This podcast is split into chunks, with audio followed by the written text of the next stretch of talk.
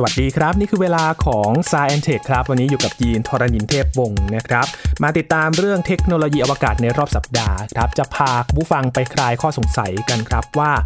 การที่เราติดต่อนักบินอวกาศ หรือว่าติดต่อยานในการรับส่งข้อมูลต่างๆเนี่ยเขาใช้ เทคโนโลยีอะไรในการสื่อสารนะครับในการที่จะติดต่อการรวมถึงรับส่งข้อมูลต่างๆ มาให้เราได้ศึกษากัน วันนี้มาหาคำตอบนะครับ คุยกับเติ้ลนัทนนท์ดงสูงเดิน จาก Space TH ใน Science Tech วันนี้ครับ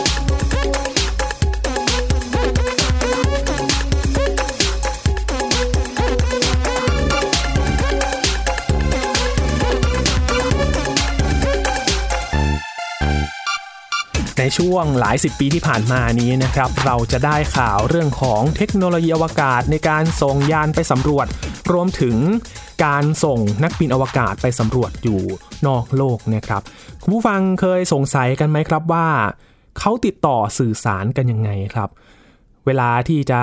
confirm หรือว่ายืนยันการที่จะไปปฏิบัติภารกิจ หรือว่าทำภารกิจอยู่นอกโลกเนี่ยภารกิจสำเร็จแล้ว ได้รับข้อมูลมา มีเทคโนโลยีอะไรมาเป็นตัวช่วยในการสื่อสารนะครับ วันนี้มาคลายข้อสงสัยกันครับ คุยกับเติ้ลนัทนนท์ดงสูงเนินบรรณาธิการจาก Space TH นะครับ สวัสดีครับเติ้ลครับ สวัสดีครับ สงสัยมากเลยครับเติ้ลครับในเรื่องของการไปติดต่อระหว่างนักบินเนาะครับ อย่างเอาใกล้ๆเนี่ย ISS สถานีอวกาศอ่านานาชาติ หรือแม้แต่การที่ไปส่งยานเนี่ยอย่างโครงการที่เราได้ยินกันบ่อยๆ ในช่วงหลังๆ ก็คือการไปสำรวจดาวอังคารครับ ทั้ง touchdown confirm การที่ยานเนี่ยไปแตะพื้นผิวหรือว่าส่งข้อมูลมาเนี่ยครับเขาติดต่อเขารู้กันได้ยังไงเออเขารู้กันได้ยังไง เขาใช้เทคโนโลยีอะไรกันครับเติ้ลครับ ก็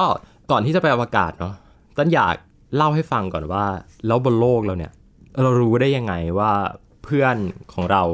โพสต์ Facebook หรือว่าทักแชทเรามาเนี่ยเออเออมันเกิดอะไรขึ้นในนั้น คือเออคืออินเทอร์เน็ต หรือว่าการสื่อสารบนโลกเราเนี่ยมันเป็นเวทมนต์หรือเปล่ามันเป็น magic หรือเปล่าทำไมทำไมเราถึงได้สามารถสื่อสารติดต่อกันได้หรือว่า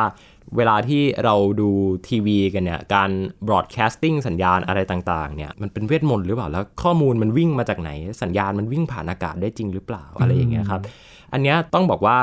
เทคโนโลยีที่มนุษย์กำลังใช้กันอยู่ในในปัจจุบันเนี้ยส่วนมากแล้วมันจะเป็นเรื่องของคลื่นแม่เหล็กไฟฟ้าเนาะครับดังนั้นอะไรก็ตามเนี่ยที่มันเป็นเรื่องของข้อมูล เรื่องของ Data เรื่องของการสื่อสารเนี่ยมันจะ rely on เทคโนโลยีที่เรียกว่าเป็น electromagnetic wave หรือว่าคลื่นแม่เหล็กไฟฟ้าเป็นหลักนะครับทีนี้ถามว่าแล้วคลื่นแม่เหล็กไฟฟ้าเนี่ยมันคืออะไรกันแน่เออคือ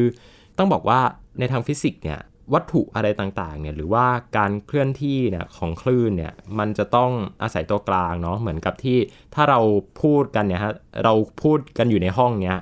เราได้ยินเสียงกัน เพราะว่าเสียงเนี่ยมันจับต้องไม่ได้เนาะแต่ครับสิ่งที่มันจับต้องได้เนี่ยก็คืออากาศมอากาศมีหน้าที่นำพาเอาการสั่นสะเทือนในคอของอีกคนหนึ่งไปที่หูของอีกคนหนึ่งอืมแล้วอีกคนหนึ่งสมองก็แปลสัญญาณนะครับ ว่าอ๋อนี่เขาพูดมาว่าอย่างนี้ เราก็พูด กลับไปเป็นการโต้ตอบกัน โดยที่เราไม่รู้ตัวด้วยซ้ำว่าเรากำลังทำอะไรอยู่นะครับเราแค่ชินกับมันแล้วอ่าจนจนใช้เหมือนจนใช้ชีวิตปกติร่วมกับมันครับนะครับ ทีนี้ถามว่าแล้วในอวกาศหรือว่าการส่งสัญญาณอะไรต่างๆ เนี่ยทำไมเขาถึงได้ต้องใช้คลื่นอิเล็กโทรแมกเนติกเวฟอืมคลื่นแม่เหล็กไฟฟ้าเนี่ยครับ มันสามารถเดินทางได้โดยที่ไม่ต้องอาศัยตัวกลางอ๋อ มันหมายความว่าถ้าเราไปคุยกันในอวกาศอย่างเงี้ย ในอวกาศเนี่ยมันก็จะไม่มีเสียงอะไรใช่ไหมครับ เพราะว่ามันไม่มีอากาศ มันไม่สามารถที่จะทำให้อากาศสั่นสะเทือน แล้วก็นำพาเสียงจากจุดหนึ่งไปยังอีกจุดหนึ่งได้อืมนะครับ ดังนั้นการสื่อสารในอวกาศเนี่ยรวมถึงบนโลกเองในหลาย ๆ อย่างเนี่ยก็ต้องใช้คลื่น electromagnetic wave เพราะว่ามันไม่มีข้อจำกัดในเรื่องของตัวกลางใช่ไหมครับ มันเหมือนกับว่าการ ส่งข้อมูลด้วยสายอย่างเงี้ยสมมุติว่าเราต่อสายแลนครับต่ออินเทอร์เน็ตกันเนี่ยสายแลนเนี่ยมันคือทองแดงมันต้องเป็นตัวกลางเนาะคืออาศัยตัวกลาง ใช้ตัวไฟฟ้าเนาะการวิ่งแต่พอมันเป็นคลื่น electromagnetic wave เนี่ยเราลองนึกภาพว่า Wi-Fi อ่า Wi-Fi มันไม่จำเป็นต้องมีตัวกลางครับใช่ไหมครับ มันหมายความว่าถ้าเราเอา Wi-Fi ไปใช้บนดวงจันทร์ได้ไหมได้ เพราะมันไม่มีตัวกลางนี่ นะครับ ดังนั้น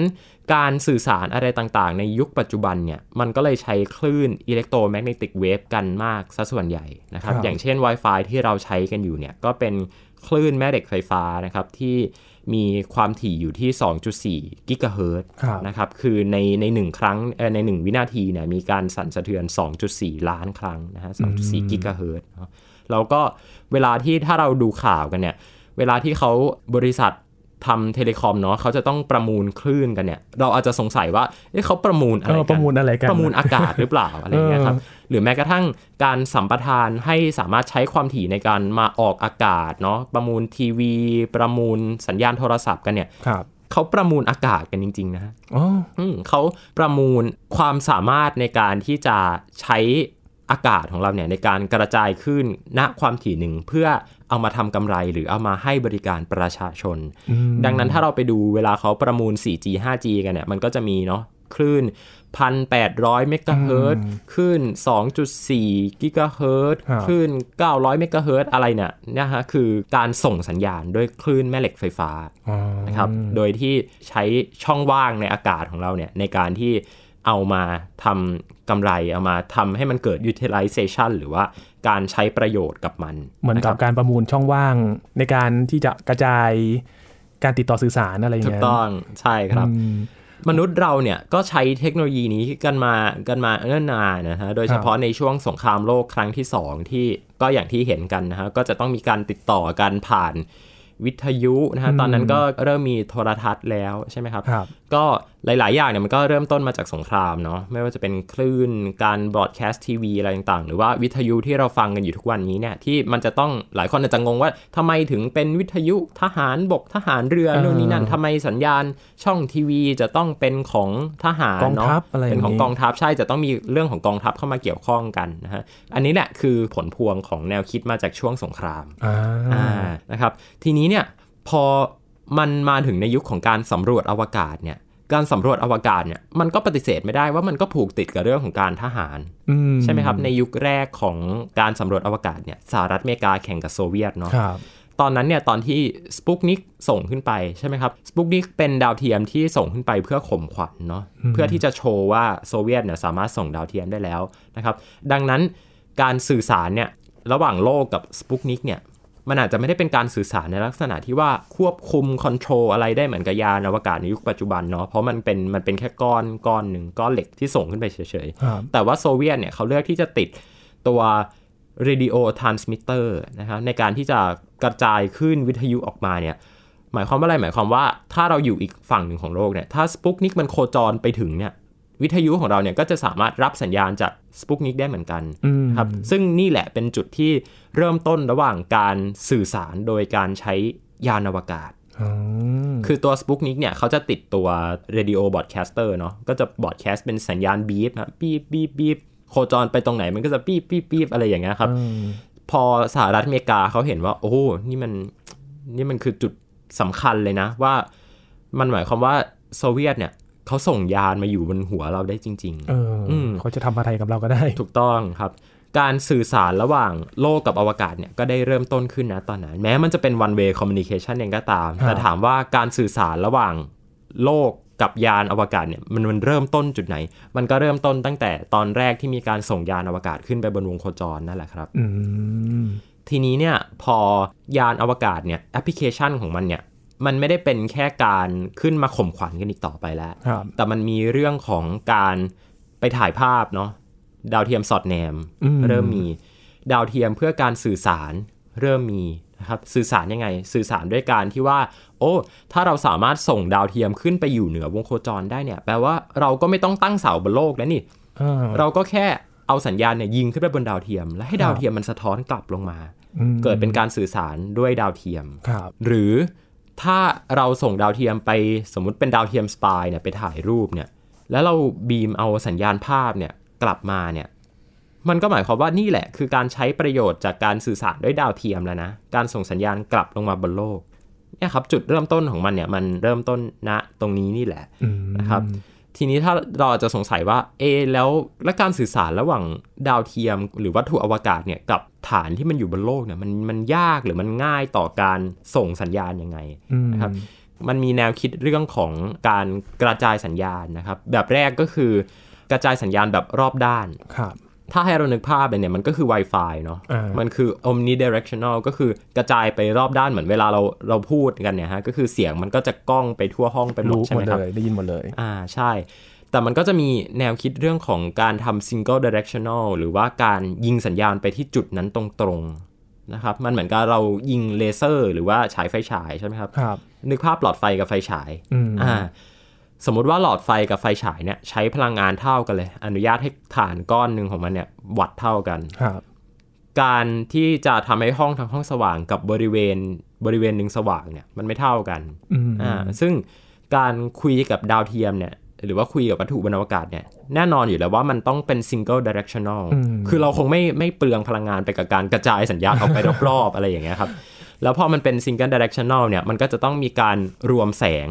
นะฮะคือที่ต้นพูดว่ารวมแสงเนี่ยเพราะว่าพฤติกรรมของคลื่นแม่เหล็กไฟฟ้าเนี่ยมันคล้ายกับพฤติกรรมของแสงเนาะครับมันมีการสะท้อนมันมีการหักเหอะไรต่างๆ ได้เนี่ยมันก็เลยเกิดเป็นหน้าตา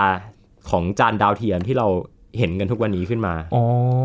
เพราะมันคือการรวมสัญญาณครับใช่ไหมบางทีมันกระจายสัญญาณมาเนี่ยมันมันมาเหมือนกับไฟฉายแต่เราจะรวมแสงยังไง เหมือนกับตอนเด็กที่เราเล่นกันอะเอาแว่นขยายไปรวมแสงอาทิตย์เพื่อให้ใบไม้มันไหม้ไหม้อะไรอย่างเงี้ยครับ เนี่ยคือคือวิธีการเดียวกัน แต่เราทำกับสัญญาณครับสัญญาณแม่เหล็กไฟฟ้าที่มันอ่อนมากๆ เราจะรวมสัญญาณยังไง ให้พอเราเอามาวิเคราะห์แล้วเนี่ยหรือเอามาดีเทคแล้วเนี่ยมันมันฟังรู้เรื่องอืมนี่แหละคือหลักการการทำงานของมันแต่ Wi-Fi ของเราเนี่ยลองนึกภาพดูว่า Wi-Fi เราเนี่ยเราต้องการที่จะให้เรานั่งอยู่บนไหนตรงไหนก็ได้ของก็ห้องใช้ได้หมดก็ใช้ได้หมดนะครับอืมไม่ต้องคิดอะไรมากมาย อันนี้เนี่ยก็คือเป็นคือเป็น omnidirectional คือก็ครับกระจายไปรอบด้านนะครับก็ไม่จำเป็นต้องมีตัวจานรับสัญญาณเนาะดังนั้นตัวเสา Wi-Fi เนี่ยหรือว่าเสาสัญญาณโทรศัพท์มือถือของเราเนี่ย เราจะพบว่ามันก็เป็นแค่แท่งตรงๆ ขึ้นไปเนาะมันไม่ต้องมีแบบมีจานมีอะไรเนาะหรือว่า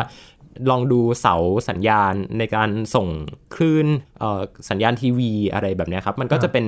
ก็จะเป็นหน้าตาเป็นเสาขึ้นไปตรงๆเฉยอืมๆอ่าอ่าคือเสาเนี่ย ไปตั้งทีวีตรงไหนก็ก็รับได้หมด ถูกต้องอ๋อครับ หรือเราเอาขึ้นไปตั้งบนตึกสูงๆเนาะครับเพื่อที่จะให้มันสามารถกระจายมาแล้วคนทั้งเมืองก็สามารถที่จะดูทีวีได้อะไรแบบเนี้ยครับอืมนี่แหละคือความแตกต่างระหว่างจานดาวเทียมนะที่เราเรียกกันว่าจานดาวเทียมเนี่ยกับเสาที่เป็นเสากระจายสัญญาณทั่วไปที่เราเห็นกันบนโลกอืมทีนี้สิ่งที่ทุกคนมีที่บ้านเนี่ยจานจานรับสัญญาณเนาะจานรับสัญญาณทีวีครันะบบ้านใครที่ยังมีใช้จานรับสัญญาณดาวเทียมอยู่เนี่ย หน้าตามันก็จะเป็นอย่างนั้นใช่ไหมครับครับ เพราะว่าดาวเทียมเนี่ยมันมันอยู่ไกลมันอยู่บนอวกาศเนาะแล้วเราต้องการที่จะให้มันสามารถที่จะส่งสัญญาณกลับมาบนโลกได้เนี่ยจานดาวเทียมของเราเนี่ย ถ้าเราไปดูเนี่ยลักษณะมันกับจานที่เราเห็นที่นาซาเขาใช้กันเนาะครับเพราะจริง ๆ แล้วเนี่ย space technology ที่มันใกล้ตัวเรามากที่สุดเนี่ย ก็อาจจะเป็นแค่จานดาวเทียมบนหลังคาบ้านเราเองก็ได้ โอ้ อืมอย่าซึ่งมองข้ามไปไกล ใช่คือต้นว่ามันมันมันน่าทึ่งมากเลยนะฮะ ที่จริง ๆ แล้วรู้สึกว่าโอการสำรวจอวกาศเนี่ยการที่นาซาส่งยานไปโคจรนู่นนี่นั่นมัน มันดูเป็นเทคโนโลยีที่ล้ำเนาะอืมอืมว่าโอ้โหมีจานดาวเทียมและจานนาซาเขาใหญ่มากเลยนะ ใหญ่แบบว่า 30 เมตร 40 เมตรครับแต่จริงๆแล้วมันก็คือสิ่งที่เรามีที่บ้านนะครับเออนี่แหละ คือถ้าเราอยากจะเข้าใจเทคโนโลยีอวกาศเนี่ยเราเราต้องมองเข้าใจสิ่งรอบตัวก่อน แล้วเราจะรู้ว่าอวกาศเนี่ยมันไม่ได้ไกลตัวเลย โอ้โหมลึกซึ้งมากคือครับสิ่งที่เขาไปสำรวจอวกาศเนี่ยกลายเป็นว่าไอ้ผลพลอยได้ที่เราใช้กันอยู่ทุกวันเนี่ยก็มาจากเทคโนโลยีอวกาศด้วยซ้ถูกต้องครับ ทีนี้ ต้นถามคำถามแบบง่ายๆเลยถามเด็ก ๆ เลยว่าครับโอเค งั้นเวลาเราดูทีวีผ่านดาวเทียมกันเนี่ยจานทีวีที่บ้านเราเนี่ยก็ขนาดไม่ไม่น่าจะเกิน 1 เมตรเนาะหนึ่งเมตรนี่ใครบ้านใครมีจาน1เมตรเนี่ยโดนล้อแล้วเพราะว่าบ้านเป็นสถานีใหญ่มากดาวเทียมเหรอนะครับทีนี้เนี่ยอะลองนึกภาพดูว่า แล้วถ้าเราต้องการที่จะคุยกับ ไม่ใช่แค่ดาวเทียมที่เป็นดาวเทียมส่งสัญญาณทีวีที่อยู่แค่ในวงโคจรระดับแสนกิโลเมตรแล้วอืมแต่เราต้องคุยกับยานอวกาศที่อะอย่างยานนิว h อ r ิซอนอย่างเงี้ยำครับไปดาวพลูโตเนี่ยโอ้ไกลมากเลยเนาะไกลมากนะฮะหลักพันล้านกิโลเมตรเนี่ย เราจะออกแบบจานยังไงครับพี่ยิน อืมโอ้คือยิ่งต้องสื่อสารให้แม่นยำด้วยใช่ไหมอ่าฮะแล้วก็เดินทางไกลด้วย จานมันไม่ต้องใหญ่ใช่ไหมครับ ถ้าจะเอาไปติดต่ออย่างนั้นเหรอ ต้องอะทำยังไงอะเอางี้ถ้าอยู่บนยานอวกาศเนี่ย ใหญ่ไม่ได้เนาะครับเพราะว่าจรวดส่งขึ้นไปไม่ได้อืมแต่ทีเนี้ยบนโลกเนี่ย เราจะออกแบบจานยังไง ให้มันรับสัญญาณที่มันอ่อนมากๆนะฮะคือถ้าเทียบกันเป็นตัวเลขเนี่ยต้นเคยคำนวณอยู่เนี่ยว่า ตัวยานที่สัญญาณที่มาจากยาน New Horizon ที่ไปสำรวจดาวพลูโตเนี่ย มันอ่อนกว่าอ่อนกว่าสัญญาณ Wi-Fi ที่เราใช้กันเนี่ยนะคิดตาม กฎ inverse square law เนี่ยต่ำกว่าถึง 166 ล้านเท่า โอ้วิธีการง่ายๆครับ ก็ทำจานให้มันใหญ่ขึ้นเออถ้าจานที่รับสัญญาณทีวีที่บ้านเราเนี่ย มันขนาดแค่เมตรเดียวก็พอแล้วครับแต่ถ้าสัญญาณมันอ่อนกว่าสัญญาณที่เราใช้กันเนี่ย ตั้ง 100 ล้านเท่าเนี่ย เราก็ทำจานให้มันใหญ่ขึ้น จบง่ายมาก อืมโอ้โห ซึ่งจานที่จานที่เขาใช้ในการติดต่อสื่อสารกับยานอวกาศกันเนี่ยครับโอเคเมื่อกี้เราพูดกันถึงเรื่องเรื่องของยานที่อยู่ที่ที่บ้านเราเนาะอืมอาจจะขนาดเมตรหนึ่งอะไรอย่างเงี้ยคครัรับบแต่ของที่เขาใช้กับยานอวกาศกันเนี่ย ขนาด70เมตรอืมใหญ่แบบใหญ่มากโอ้โหใหญ่เท่าบ้านเลยใหญ่เท่าบ้านใช่ครับ นี่แหละคือมันเป็นวิธีการแก้ปัญหาที่ที่คิดด้วย logic หรือว่าหลักการง่าย ๆ ได้นะครับ แต่ว่า เออมัน work โอ้แล้วมันก็ใช้ได้ ทีนี้โอเค เรารู้แล้วว่าสัญญาณมันอ่อนกันเป็นร้อยล้านเท่าเนี่ยโอเค เราก็แค่ทำจานให้มันใหญ่ขึ้นเนาะอืมแต่ทีนี้ความยากอีกอันหนึ่งก็คือ ก็โลกมันหมุนนะพี่ยินเออแล้วจานมันไม่หมุนตามไปด้วยเหรอจานใหญ่ ใช่ไหมครับ ทีนี้โอเค เราแก้ปัญหายังไงครับครับ ติดจานไปทั่วโลกไหมถูกต้องเอออ่าแต่ว่าถ้าติดไว้ทั่วโลกเลยเนี่ย อาจจะอาจจะใช้งบเยอะหน่อยครับนะฮะทีเนี้ย คือนักวิทยาศาสตร์เนี่ยหรือว่าทีมที่ทำระบบการสื่อสารกับยานอวกาศเนี่ยเขาหันเขาหันโลกออกเป็น3 3มุม3มุม3องศานะคฮะรับคือในวงกลม 1 วงเนี่ยมันคือ 360 องศาใช่ไหมครับครับจานของเราจานหนึ่งเนี่ยจากฟากฟ้าเนี่ยจากทิศตะวันตกไปจรดทิศตะวันออกเนี่ยองศาของมันเนี่ยเขาคำนวณมาแล้วว่าถ้าไม่โดนตึกบังไม่โดนต้นไม้บังอะไรเนี่ยเอาไปวางไว้ที่โล่งๆเลยแบบเห็นอืมเส้นขอบฟ้าต่างจังหวัดอะไรอย่างเงี้ยครับมันจะได้อยู่ที่ประมาณ 120 องศาอืม ดังนั้นถ้าเราเอา 120 องศาเนี่ย คูณกัน 3 ครั้งเนาะ12 3 36 360 องศาอืมเป๊ะเลยโอ้ดังนั้นมันหมายความว่าถ้าเราจะแบ่งโลกออกเป็น 3 3 มุมเนี่ยในการสื่อสารเนี่ยเราตั้งจานเอาไว้ที่ 3 จุดของโลกเนี่ยเพียงพอแล้วในการที่เราจะสื่อสารจุดไหนก็ได้ ไปทางทิศไหนก็ได้ องศาที่เท่าไหร่ก็ได้นะครับ มันก็เลยมีการทำโครงการที่เรียกว่า Deep Space Network ขึ้นมาอืม Deep Space Network เนี่ยมันเป็นโครงการที่ที่เกิดขึ้นมาพร้อมกับการสำรวจอวกาศเลยนะครับ แล้วก็ Deep Space Network เนี่ยมันเป็นการเอาจานจาน 3 ชุดนะฮะที่เรียกว่า 3 ชุดเนี่ยเพราะว่าในแต่ละชุดของมันเนี่ยก็จะมีจานย่อยจานแบ็กอัพอะไรกันอีกนะฮะครับเขาก็จะเอาจานเนี่ยไปติดตั้งทั่วโลกเลย 3 จุดนะครับ ถ้าอย่างตอนนี้เนี่ยก็คือจะมีที่สหรัฐอเมริกาที่แคลิฟอร์เนีย นะครับ แล้วก็มีที่มาดริดที่สเปนอืมแล้วก็มีที่กรุงแคนเบอรา นะครับ ประเทศออสเตรเลียครับนะครับ ซึ่งพอมันได้ที่ละ 120 องศาเนี่ย คูณกันได้ครบเลย 360 องศา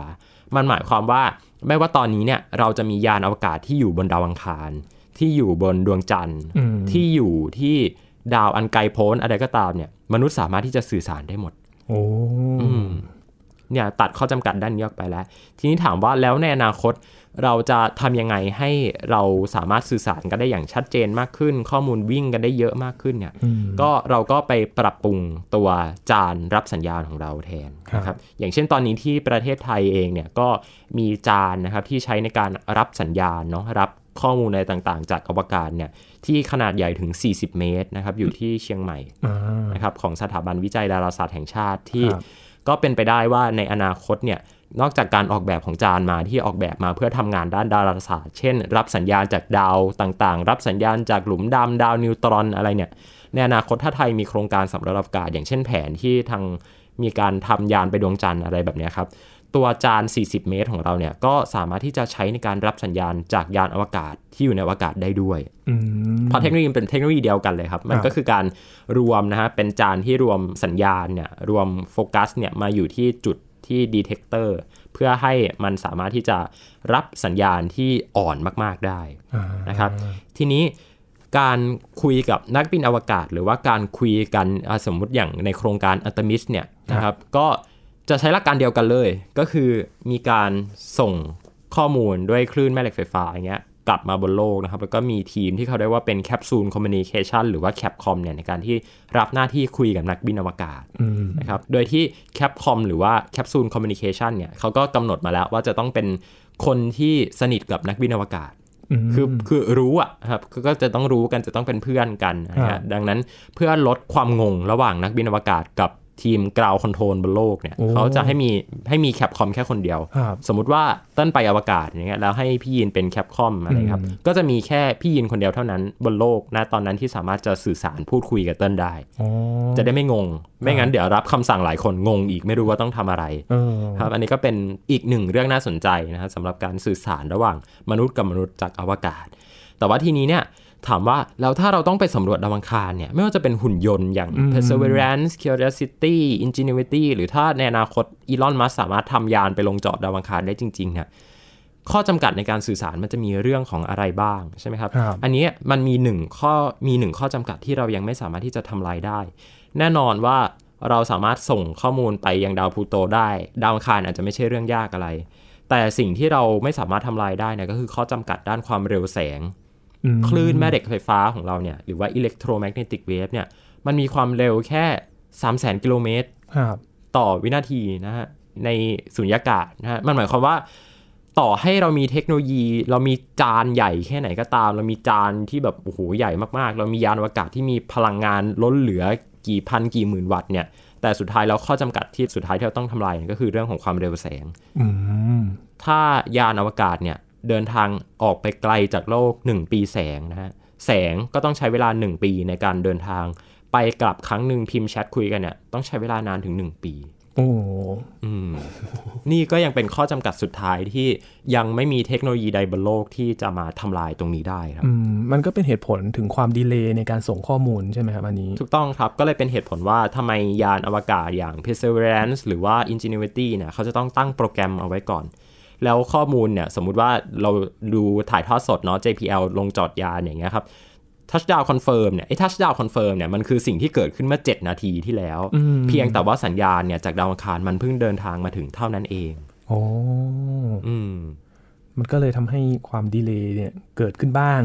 ใช่ครับ อืม แต่เขาก็เซตโปรแกรมไว้ก่อนแล้วใช่ไหมครับ ว่าถ้ามันเกิดอะไรขึ้นอะไรแบบเนี้ย ใช่ก็จะอาจจะต้องแก้ปัญหาเองอะไรอย่างเงี้ยโอ้คล้ายๆกับคล้าย ๆ กับตัวโครงการอัลตมิสเองก็เหมือนกันครับ จริงๆอัลตมิสเนี่ยต่อให้เราบอกว่าโอเคมันใกล้เนาะมันใกล้บนดวงจันทร์แต่ว่า delay อาจจะมีเกิดขึ้นแค่ในหลักวินาที แต่พอในหลักวินาทีเนี่ยมันมันก็โอเคไงคือเราเราคุยกัน delay สักหนึ่งวินาทีเนี่ยมันก็อาจจะอาจจะเหมือนกับคุยโทรศัพท์ คุยกันในอินเทอร์เน็ต หรือว่าเกมออนไลน์อะไรอย่างเงี้ยครับคือถ้าใครที่เล่นเกมออนไลน์เนี่ยก็จะรู้เนาะว่ามันมีค่าหนึ่งที่เขาเรียกว่าค่า ping เนี่ย ถ้าค่า ping มันเยอะเนี่ยมันก็จะ lag เนาะเรากดเดินไปแล้วแต่ตัวละครเรายังไม่เดินหรือว่า เราเดินไปไกลแล้วเพื่อนเราบอกว่ายังเดินมาไม่ถึงไหนเลยอะไรอย่างเงี้ยครับ อันนี้คือนี่แหละเขาเรียกว่า latency หรือว่าอัตราการหน่วงของสัญญาณ ซึ่งตรงนี้เนี่ยเราแก้ไม่ได้ เราไปแก้ความเร็วแสงไม่ได้นะด้วยเทคโนโลยีฟิสิกส์ปัจจุบัน อืม มันก็เลยเป็นโจทย์อยู่ตอนนี้ว่าจะทำยังไงให้มันเร็วขึ้นกว่าเดิมใช่ไหมครับ ใช่ครับ อาจจะต้องไปโฟกัสในเรื่องของการออกแบบอัลกอริทึมว่า ถ้าการ control เนี่ยมันมันไม่สามารถทำได้แบบ real-time เนี่ย เราจะทำยังไงให้มัน efficient ที่สุด มันชาญฉลาดที่สุด ตรงนี้เนี่ยก็เลยเป็นเหตุผลว่าทำไมเราถึงได้สนใจเรื่องของการเอาเทคโนโลยีอย่าง AI หรือว่า Machine Learning เนี่ยมาใช้ เพราะว่าเป็นไปได้ไหมว่าถ้าเกิด นักบินอวกาศไปอยู่บนดาวอังคารเงี้ยแล้วเจอปัญหาที่จะต้องแก้ในวินาทีนั้นเลยอย่างเงี้ยหุ่นยนต์จะสามารถช่วยในการแก้ได้ดีกว่ามนุษย์เนาะที่จะต้องแบบว่าโทรมาบนโลกแล้วก็รอ 14 นาทีกว่ากว่าคำสั่งคำสั่งจะกลับมาอะไรอย่างเงี้ยครับถ้าถ้าเรามี machine learning ที่ชาญฉลาดมากพอเนี่ยมันมันก็เหมือนกับ self driving car ครับ รถยนต์อัตโนมัติเนี่ยที่มัน ที่เขาบอกว่ามันปลอดภัยเนี่ย เพราะว่ามันมันตัดสินใจได้อย่างรวดเร็วใช่ไหมครับ ถ้าเราเสิร์ชเข้าไปดูในอินเทอร์เน็ตกันเนี่ย แล้วเราไปพิมพ์ว่าแบบ Tesla avoid accident เนี่ย เราจะเห็นว่า โอ้โห รถมันตัดสินใจเร็วมาก บางทีมีรถวิ่งมาตัดหน้าจะชนเราอยู่แล้ว ถ้าเราเราขับเองเนี่ยโอ้โห คงตัดสินใจไม่ทันแน่ ๆ แต่พอมันเป็น machine learning เนี่ยมันโอ้มันตัดสินใจฉับไวมาก แล้วก็พาเอารถของเราเนี่ยหลบจากอันตรายได้ นี่แหละก็เป็นเป็นสิ่งที่จะเกิดขึ้นในการสำรวจอวกาศเหมือนกัน เป็นอนาคตของการที่จะส่งข้อมูลต่างในอวกาศนะครับ ใช่ครับ มันจะพัฒนาอะไรได้อีกไหมครับ จากที่เราเรามีกันอยู่ทุกวันนี้เนี่ยเขาอยากจะทำยังไงให้มันมีประสิทธิภาพมากขึ้นกว่าเดิมบ้างครับ จริงๆนะปัจจุบันที่มีการทดสอบอยู่เนี่ยครับก็มีการใช้ในเรื่องของเทคโนโลยีควอนตัมเข้ามานะครับไม่ว่าจะเป็นเรื่องของ quantum entanglement quantum tunneling อะไรต่างๆเนี่ยก็เป็นศาสตร์ที่ถ้าคุยกันว่าโอเคแล้ว